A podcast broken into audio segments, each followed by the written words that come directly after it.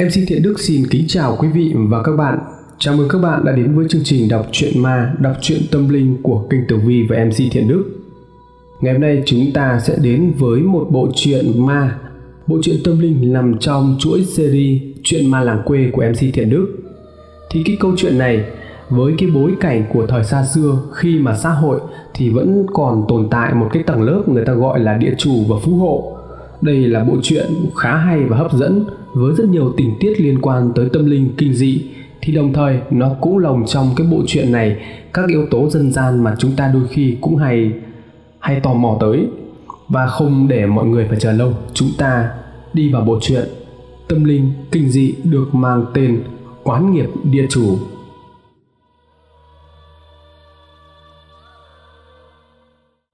Ở cái làng Bến Hòa, dòng họ Lão Tâm là gia đình duy nhất có khu nghĩa địa riêng, hình thành cách đây đã bốn thế hệ. Người ta kể rằng không ai biết cụ tổ nhà lão xuất thân từ đâu, nhưng có lẽ xuất thân từ gia đình địa chủ khấm khá hoặc là quan viên trong chính quyền Pháp, cho nên uy quyền lắm. Chẳng thế mà những năm Pháp thuộc, đám chánh tổng, lý trưởng phải nèm nép khúm núm, hai tay dâng nguyên cho ông cụ nhà Lão Tâm cái mảnh đất đắc địa đó. Cụ tổ nhà Lão Tâm dựng lên một căn biệt phủ kiểu Pháp giữa cái làng toàn cung đình, lại càng làm tôn thêm cái vẻ uy nghiêm của gia đình họ Hoàng nhà lão. Người trong làng vì thế mà e sợ lắm, phận còn sâu cái kiến, đến đám chánh tổng còn phải xun xoe thì dân làng càng vạn phần kiêng nể. Ông cụ nhà lão còn đặc biệt căn dặn rằng phàm là cốt nhục nhà họ Hoàng thì sau khi chết đi thì phải chôn ở ngay cái khu nghĩa trang đó, vì có một ông thầy địa lý mà cụ mời tận ở bên Tàu về đã xem và phán rằng: trước mặt có cái An Sơn Đôn Ngữ, đằng sau có Huyền Vũ, đây chính là mảnh đất vô cùng phát tài. Hơn thế nữa, cái mảnh đất này lại cạnh con sông lớn, thiên môn rộng mở, địa hộ khép chặt, tức là dòng nước vào rất lớn mà dòng nước ra thì lại nhỏ. Đường ra của nước có Cẩm Sơn chắc chắn sẽ có quý nhân phù trợ, thật là hiếm có, hiếm có.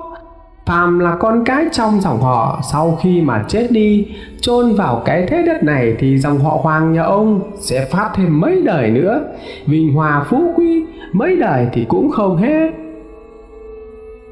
Khu nghĩa trang ấy nằm vào khu đất trũng ở rìa làng, phía sau là ngọn núi, còn bao quanh là con sông quanh năm nước không bao giờ cạn.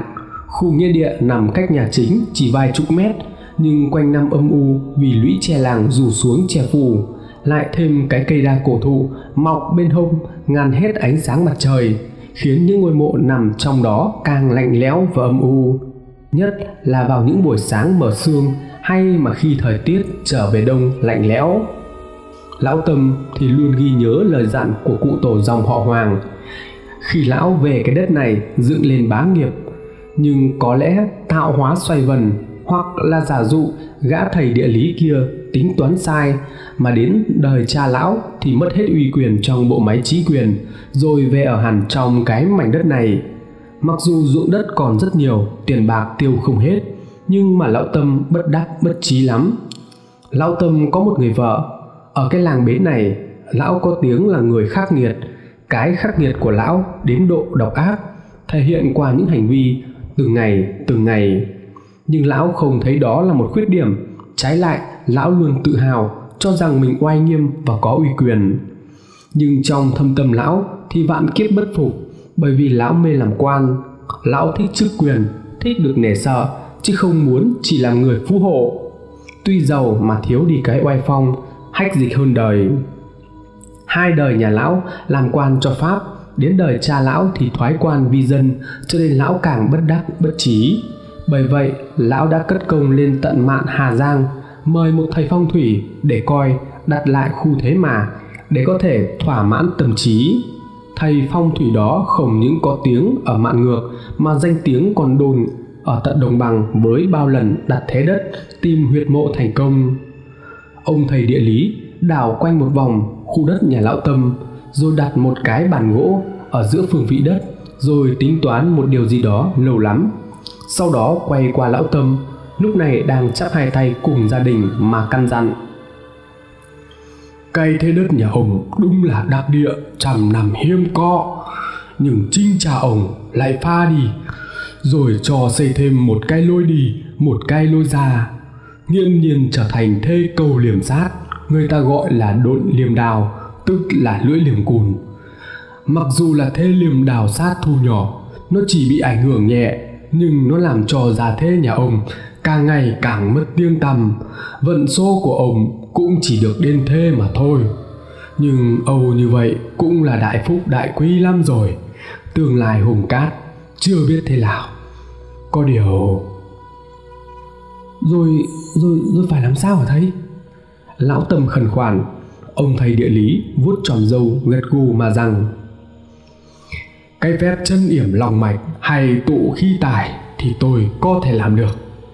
Ấy là giết một đứa bé còn trong cái bào thai, mòi hết ruột gan, nhồi cỏ vào trong bụng, rồi nhắm đúng vị trí lòng nhãn mà chôn quan tài thẳng đứng xuống, giả làm thần linh, chân yểm lòng mạch không cho tán khí đi. Cái phép ấy thì tôi cũng có thể làm được, để có thể xoay chuyển vận số cho ông. Nhưng mà xét ra thì độc ác lắm. Đời ông thì có thể đổi vận, nhưng mà đời con cháu nhà ông sau này thì chết đường chết chợ hết. Thầy địa lý đi rồi mà lão Tâm vẫn thở dài thườn thượt.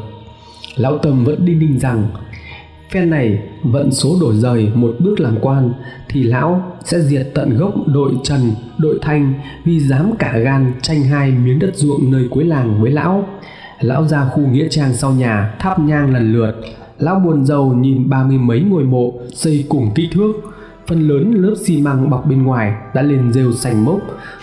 Dù cỏ dại thì lão vẫn cho người làm dọn cẩn thận, nhưng mà trong lòng lão rất khó chịu. Thầy địa lý đi một lúc thì bà Tâm mới ngước mắt nhìn chồng và nhắc lại: thầy nói đúng lắm ông ạ. À, ông cứ mơ làm quan làm cái gì? Mình được như thế này là quý hoa lắm rồi, cơm ăn áo mặc có bao giờ phải lo đâu. Thầy bảo phải bố thí cho chúng sinh thì mình cứ nghe theo lời mà làm. Từ nay ai đến nhờ vả thì mình cứ giúp. Ông đừng có mà đoán thầy nữa, tốn phí mà chẳng được cái lợi lộc gì. Theo tôi thì cứ ở hiền gặp lành, giúp đỡ người ta là tốt hơn cả ông ạ. Lão Tâm trợn mắt nhìn vợ rồi quát: cái bà này nói chuyện hay nhỉ, thiên bố đức thì lúc nào mà tôi chả rộng rãi hơn người. Hay là bà đã quên những cái lần mà tôi giúp cái đám cùng đình trong cái làng này? Thử hỏi xem, cái nạn đói hai làm trước, cả cái huyện này chết như ngả dạ. Không có tôi mà phát cháo cứ đói thì dễ thường chúng nó uống nước sông mà sống à? Rồi cái dạo lũ lụt, cửa nhà tan hoang, tôi mà không cho mở cửa để chúng nó vào nhà tránh lũ thì thử hỏi chúng nó còn sống mà chèn ép nhà mình tới bây giờ à? Cái một lũ phản chắc, cái quần lao lêu. Bà Tâm phân trần: nói thì bảo tội miệng, chứ tiền bạc ba đời nhà mình của ông đều là là cái gì? Bà định nói là tiền của bóc lột chứ gì? Tôi cấm bà mở miệng nói mấy cái câu đấy nhá. Bà vào nhà này ăn trắng mặc trơn, cơm bưng nước rót hầu hạ tận mồm, chỉ biết nghe theo cái lời quần mất dạy.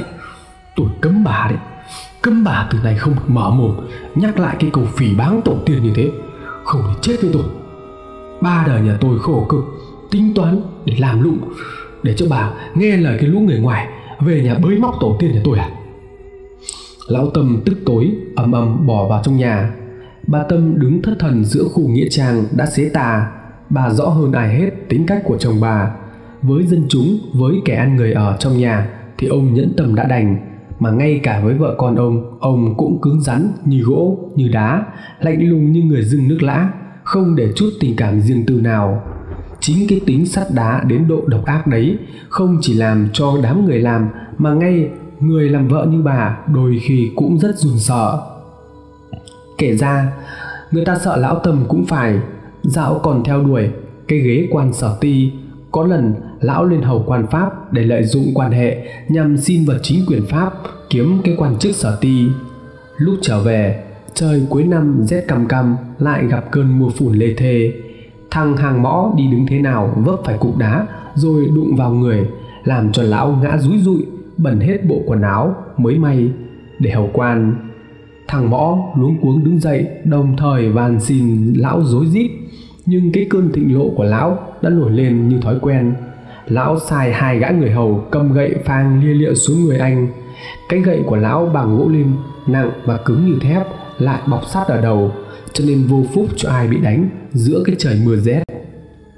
Lão chỉ định ra oai với dân làng và xả cơn giận, nhưng thằng Mõ dẫy đành đạch mấy cái, mồm miệng ọc máu, máu hòa chung với nước mưa, bùn đất mà chết không kịp náp.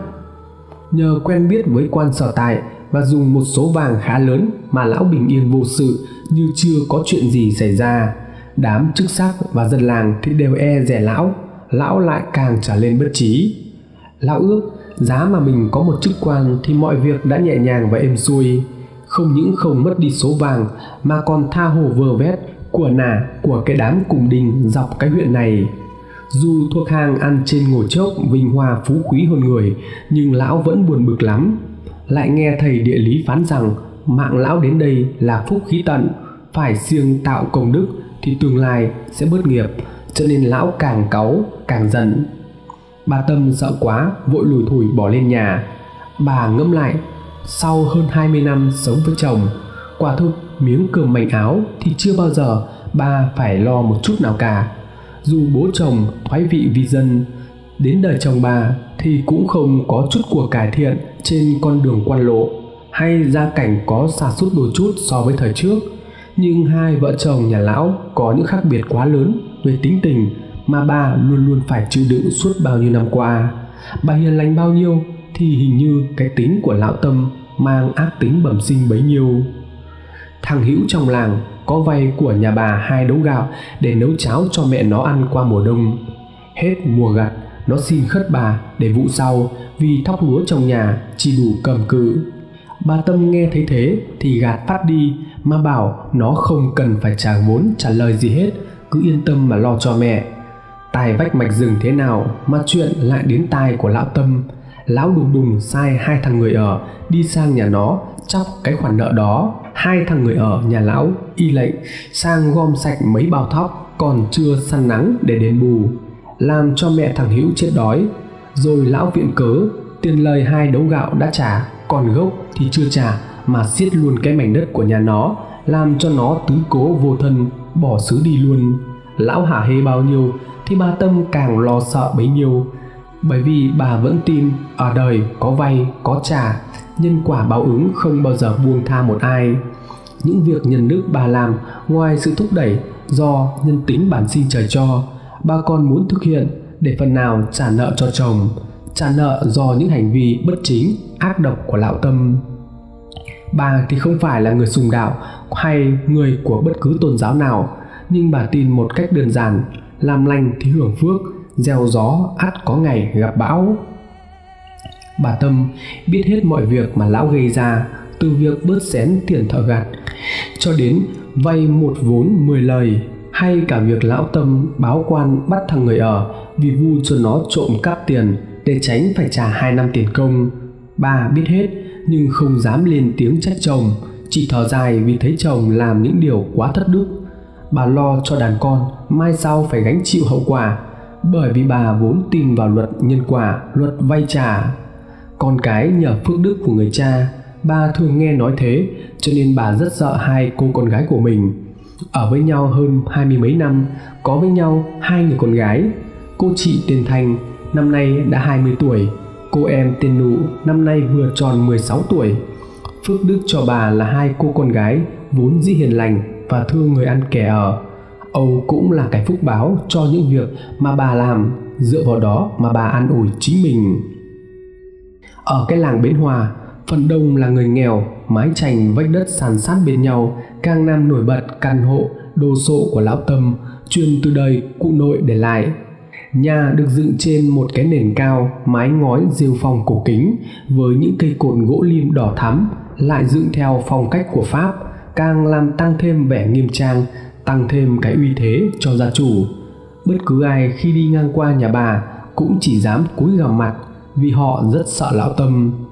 Đúng như bà Tâm lo nghĩ, mọi việc đang bình thường êm xuôi thì tai họa đổ xuống gia đình bà, bắt đầu từ một buổi sáng tình mơ còn ngập trong sương đêm. Lúc đó là ba giờ sáng, cả cái làng Bến Hòa chưa ai thức giấc. Nhà lão Tâm cũng chùm trong không gian tĩnh mịch, nhưng không khí đêm nay chợt âm u đến rợn người. Con chó mực đang nằm ở đầu giường, tự nhiên chu lên từng hồi, làm cho lão và bà Tâm giật mình bật dậy. Con mực này lão nuôi từ khi còn mới đẻ, lúc nào cũng gắn bó không rời với lão. Con mực được lão Tâm cưng chiều, toàn thân nó đen kịt nhưng lại có một màu trắng dọc theo đám lông ở lưng. Lão Tâm thích nhất là đôi mắt của nó, trong đêm tối lúc nào cũng sáng rực, mà người ta bảo rằng giống chó mực coi nhà rất tốt. Lão Tâm lồm cồm bò dậy, ngó ra khỏi màn, nhìn con mực quát lên mấy tiếng, nhưng dường như con mực không nghe thấy tiếng của lão. Nó đứng thẳng người, hướng ra phía cửa, đám lông trắng dưới ánh đèn le lói dựng lên. Con mực nhe răng gầm gừ, rồi chu lên từng hồi, làm cho bà Tâm phải bất giác rùng mình nổi gáy ốc.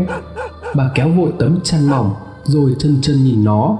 Mặc kệ tiếng quát của lão, con mực nhe hàm răng nhọn hoắt, nước dãi thì cứ chảy dài xuống sàn và vẫn gầm gừ liên hồi. Rồi nó nhao vào chỗ cánh cửa lim mà cào xé. Tiếng móng chân của nó tạo thành âm thanh nghe rin rít, làm cho lão Tâm bực mình, bật ngọn đèn tròn ở trên trần nhà lão. Bất giác, lão nhíu mắt che đi ánh sáng soi rọi cả căn phòng rộng khoảng hai chục mét vuông, rồi quay ra gọi con chó. Con mực nghe được tiếng chủ, bất giác quay đầu trở vào, cọ cọ vào chân lão, rồi trở về cái đệm nằm phục phục xuống. Lão Tâm quay nhìn chỗ cánh cửa gỗ lim nặng trịch, bầy nhầy dấu chân chó và thứ nước dãi nhảy nhụa. Lão lầm bầm chửi mấy câu, rồi tắt đèn, leo lên giường ngủ. Sáng sớm hôm sau, đánh thức lão không phải là tiếng dân làng đi cày bừa sớm, mà là tiếng nhốn nháo ngay ngoài cổng. Lão trở dậy xúc miệng ngụp, nhổ toẹt ngụm nước chè nóng xuống cái nền gạch ở phía trước nhà. Lão vươn vai cho hết cái mệt mỏi, rồi gọi to: "Thằng ớt đâu rồi? Mới sáng ngày ra, chúng mày túm năm tụm bà cái gì ở đấy đấy?" Thằng ớt là người ở lâu năm nhất của lão. Lão tin tưởng nó, cất cho nó cái nhà nho nhỏ cỡ cái kho chứa củi, lại xây sát ngoài cổng, để đặng đêm hôm có kẻ gian lẻn vào thì còn có người mà bắt. Thằng ớt chạy từ cổng vào, hai tay chắp lại mà thưa với lão: "Dạ bẩm ông, là dân làng mình, mới sáng sớm đã đập cửa, còn chưa rõ đầu cua tài nghèo thì ông gọi con." Lão Tâm bực mình và quát: "Thế lại đến vay mượn phải không? Cái thứ mà không có phép tắc, sáng sớm giả đã vay mới trả mượn. Ông là ông trò mấy cái gậy đi." Nói thì nói như vậy, nhưng trong lòng của lão thì khoái chí lắm. Cái nghề cho vay lạng lãi biết bao nhiêu là của nà, nhưng lão thích cái cảm giác nạt nộ người ta hơn. Ở cái làng này, lão càng mặc sức làm mưa làm gió. Hớp thêm miếng nước, lão ngoắc tay cho thằng ớt ra gọi hai người đó vào. Hai người thấp bé khúm núm trước mặt lão, mặt cắt không còn giọt máu, chỉ đợi lão hỏi là tranh nhau nói như tầng công. Dạ dạ bẩm ông, có có cái xác người thắt cổ nhà ông ạ." Lão Tâm thì giận tím mặt mày đất bàn mà quát: "Cái quần mất dạy, chúng mày vừa nói cái gì? Có người thắt cổ chết ở nhà tao, mà nhà nào mới sang sớm giả ăn lói bố lão. Thằng ớt đâu, dân cho chúng nó một trận nên thân cho tao." Hai người làng sợ quá, quỳ mọp xuống đất mà lạy lão: "Dạ bẩm ông, bẩm ông, chúng con ra đồng cày sớm, đi ngang qua căn nhà của ông mới xây ở đầu làng. Chúng con ghé mắt vào nhìn thì thì thấy có cái xác người treo lủng lẳng ở đó. Chúng con tưởng mình quáng gà, cho nên mới tiến lại gần thì rụng hồn cả chân tay. Đúng đúng đúng là con người thắt cổ ông ạ." Lão Tâm nhíu mày, bán tín bán nghi. Ở cái làng này, ai mà dám đến nhà lão gây chuyện? Không lẽ nó không sợ cái uy của nhà lão, không sợ lão sẽ cho cả nhà nó rũ tủ? Nghĩ trong bụng như vậy, nhưng lão phải vớ lấy cái ba tong, rồi gọi thằng ớt và thằng người làm nữa đi cùng lão ra đầu làng xem thực hư như thế nào, liệu có đúng như lời của hai gã cùng đinh kia vừa kể hay không. Năm người vội vàng bước đi, năm cái thân ảnh đổ ập siêu vẹo dưới ánh sáng của những bó đuốc rọi xuống đường làng. Trời còn tờ mờ sáng nhưng hơi sương còn dày đặc, ánh trăng thì lèo lắt vẫn chiếu rọi. Mất mười mấy phút sau, cả năm tới căn nhà nơi đầu làng nhà lão. Hai gã người làng chỉ thậm thò bên ngoài mà kinh hãi không dám vào bên trong. lão Tâm giật bó đuốc xăm xăm bước tới. Ánh đuốc bập bùng soi rọi chỗ đầu nhà và hiện lên một cái xác chết còn đang đong đưa nhẹ nhẹ. Lão Tâm bất giác kêu ré lên một tiếng rồi lão ngã xuống đất. Vì đúng lúc bó đuốc rọi lên khuôn mặt xác chết thì từ nơi khóe miệng nhiễu ra một thứ máu huyết đen ngòm tanh nồng. Lão Tâm bất giác nhận ra đó là thằng Hữu. Một tiếng chớp kéo theo tiếng sấm đi đùng vọng lại từ trong không trung, làm cho lão ngã sõng xoài. Vì trong giây phút ấy, lão cảm tưởng hai con mắt lồi ra hướng ra ngoài của thằng Hữu đang nhìn chòng chọc vào lão. Ba thằng người ở vội vàng dìu lão dậy. Cái xác vẫn đung đưa nhẹ nhẹ, làm tiếng xà gồ vang lên những tiếng kéo kẹt kéo kẹt giữa khung cảnh ma mị, làm cho ba gã cũng sởn gai ốc. Ô, ông ngồi ra kia để con hạ hạ cái xác xuống đi, đi, đi báo quan. Thằng Ất lên tiếng kéo gã trở lại hiện tại. Lão thất thần mặt cát không còn giọt máu, lùi lại mấy bước chỉ khẽ gật đầu.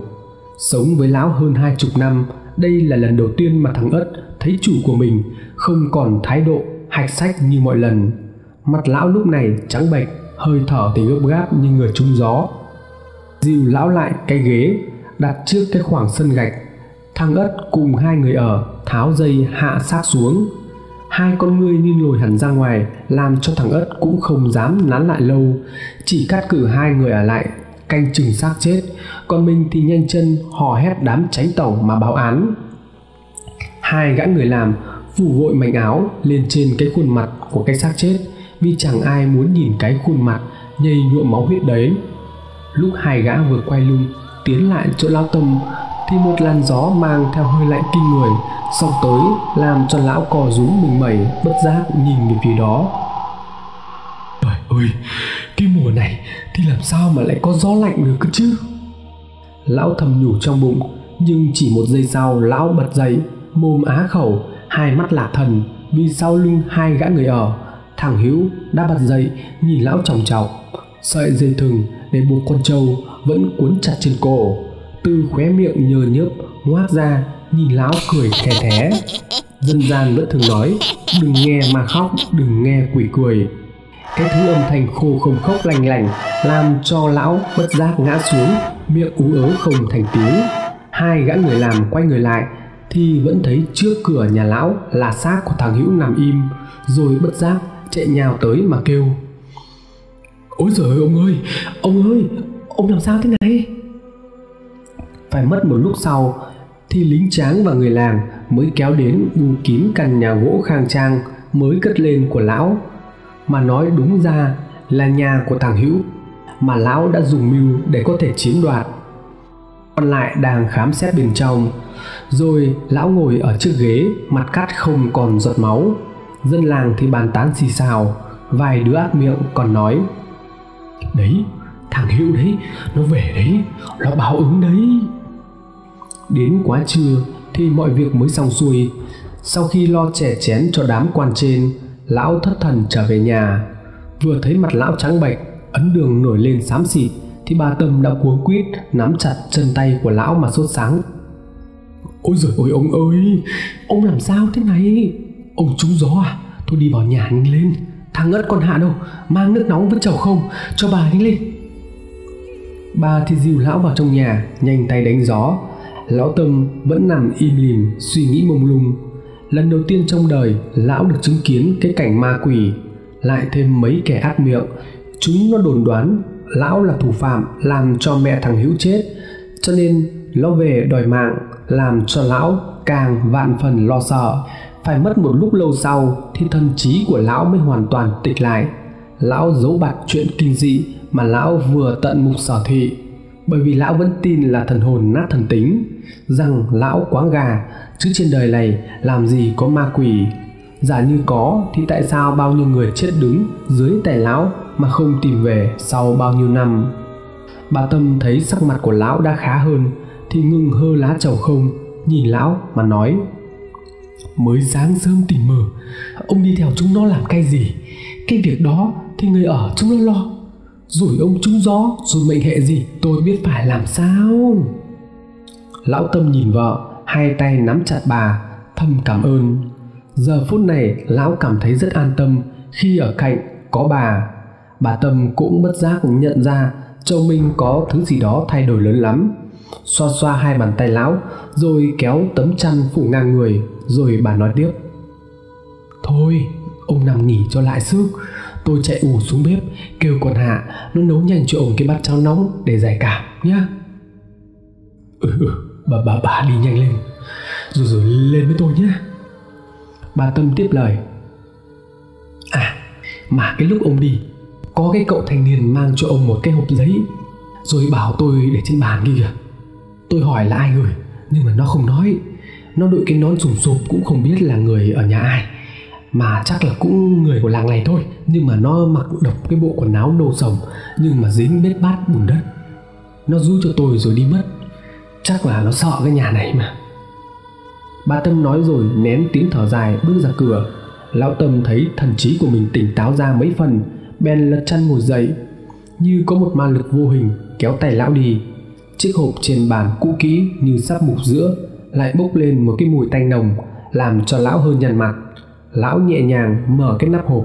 Lão á khẩu, hai mắt lạ thần, rồi thét lên một tiếng, ngã quỵ xuống đất bất tỉnh nhân sự. Bà Tâm cùng mấy người ở trong nhà lao lên nhà, chỉ thấy lão Tâm làm sấp trên sàn nhà. Trên bàn là chiếc hộp rỉ ra thứ máu huyết đen ngòm tanh nồng vô cùng tẩm lợm. Thứ máu huyết đó nhiễu ra mặt bàn, chảy ướt đẫm khuôn mặt của lão, lúc này đang úp sấp dưới nền gạch.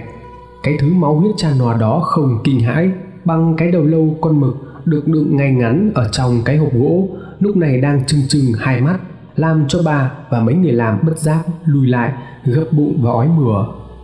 Tầm khoảng mười hai giờ đêm, lão Tâm mới tỉnh lại. Lão bất giác ngồi thu vào mép giường, vì trong tâm trí lão vẫn hiện lên rõ một một cái cảnh đầu lâu con chó mực nhe hai hàm răng trắng ẩn, nhầy nhụa máu. Bà Tâm lúc này đã ngủ say. Lão lay lay mấy lần mà bà không tỉnh. Lão với tay bật ngọn đèn tròn trên trần nhà để ánh sáng làm cho lão đỡ sợ. Nhưng không biết từ giây phút nào mà tâm thức của lão bất giác lại sợ bóng đêm đến như vậy. Chỉ một tiếng động nhẹ cũng làm cho lão giật mình ngoái nhìn. Lão ngồi dựa lưng vào đầu giường, vẫn nắm chặt tay của bà Tâm, thì lại xảy ra một sự lạ. Vọng trong đầu làng xa xăm, rồi vang vọng ngay cái đầu ngõ là tiếng chó chu từng đợt.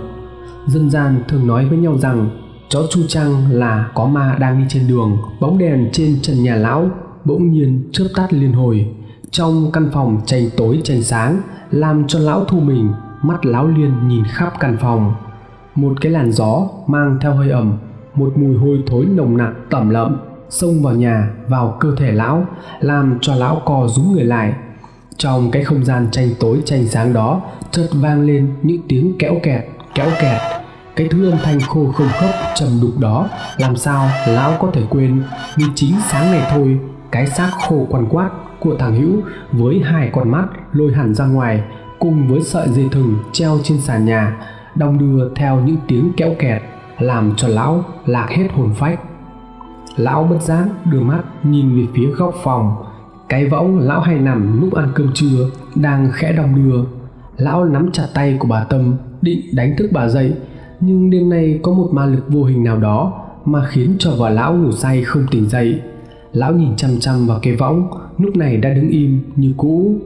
Mất một lúc sau không chuyển động gì thì lão mới đưa tay lên ngực thở mạnh một hơi, thì bất ngờ bên cái cửa sổ cạnh đầu giường của lão nằm một tràng âm thanh rim rít như có ai đó cao cửa kính vọng vào bên tai, làm cho lão kinh hãi và hét lớn. Lão lật tung cái tấm chăn chạy thục ra ngoài cửa. Giữa màn sương mờ của cái thời tiết tháng năm, trước cái sân gạch rộng thênh thang có một cái bóng đen lao vút tới phía lão, làm cho lão bất giác ngồi thụp xuống, hai mắt trợn trừng, rồi lão đái ướt hết cả quần. Lão chỉ định thần được vài phần khi nhận ra trước mặt lão là thằng Ất người ở. "Ôi dồi ôi, bà ơi, bà ơi, ông bị làm sao thế này?" Thằng Ất mặt cắt không còn giọt máu la lên thất thanh khi thấy lão nửa đêm rú lên. Nó nhanh chóng khoác vội cái mảnh áo, tay thì lăm lăm cây gậy gỗ, nhanh chóng chạy lên nhà thì thấy lão nằm sõng xoài ở cửa. Bà Tâm lúc này mới tỉnh dậy, thấy lão ngồi bệt ở cửa thì cuống quýt lao vào đỡ. Bà nghe thấy rõ hai hàm răng của lão đập vào nhau canh cách như người đi ở ngoài trời mùa đông. Bà Tâm xoay người về phía lão, đưa một tay lên trán và lần xuống cánh tay. Bà thấy người lão chỗ nào cũng lạnh toát, bà lo lắng hỏi: "Ôi giời ơi, sao mà lạnh hết thế này? Trời mùa hè mà cứ lạnh như mùa đông thế này ông. Ông thấy trong người thế nào? Hay là lúc nãy ông mở cửa ra thì gặp luồng gió độc? Thôi ông cứ làm yên ở đấy, tôi đi lấy lát dầu không rồi hớt lửa cho ông nhá." Lão Tâm chỉ im lặng lắc đầu nhìn bà vợ.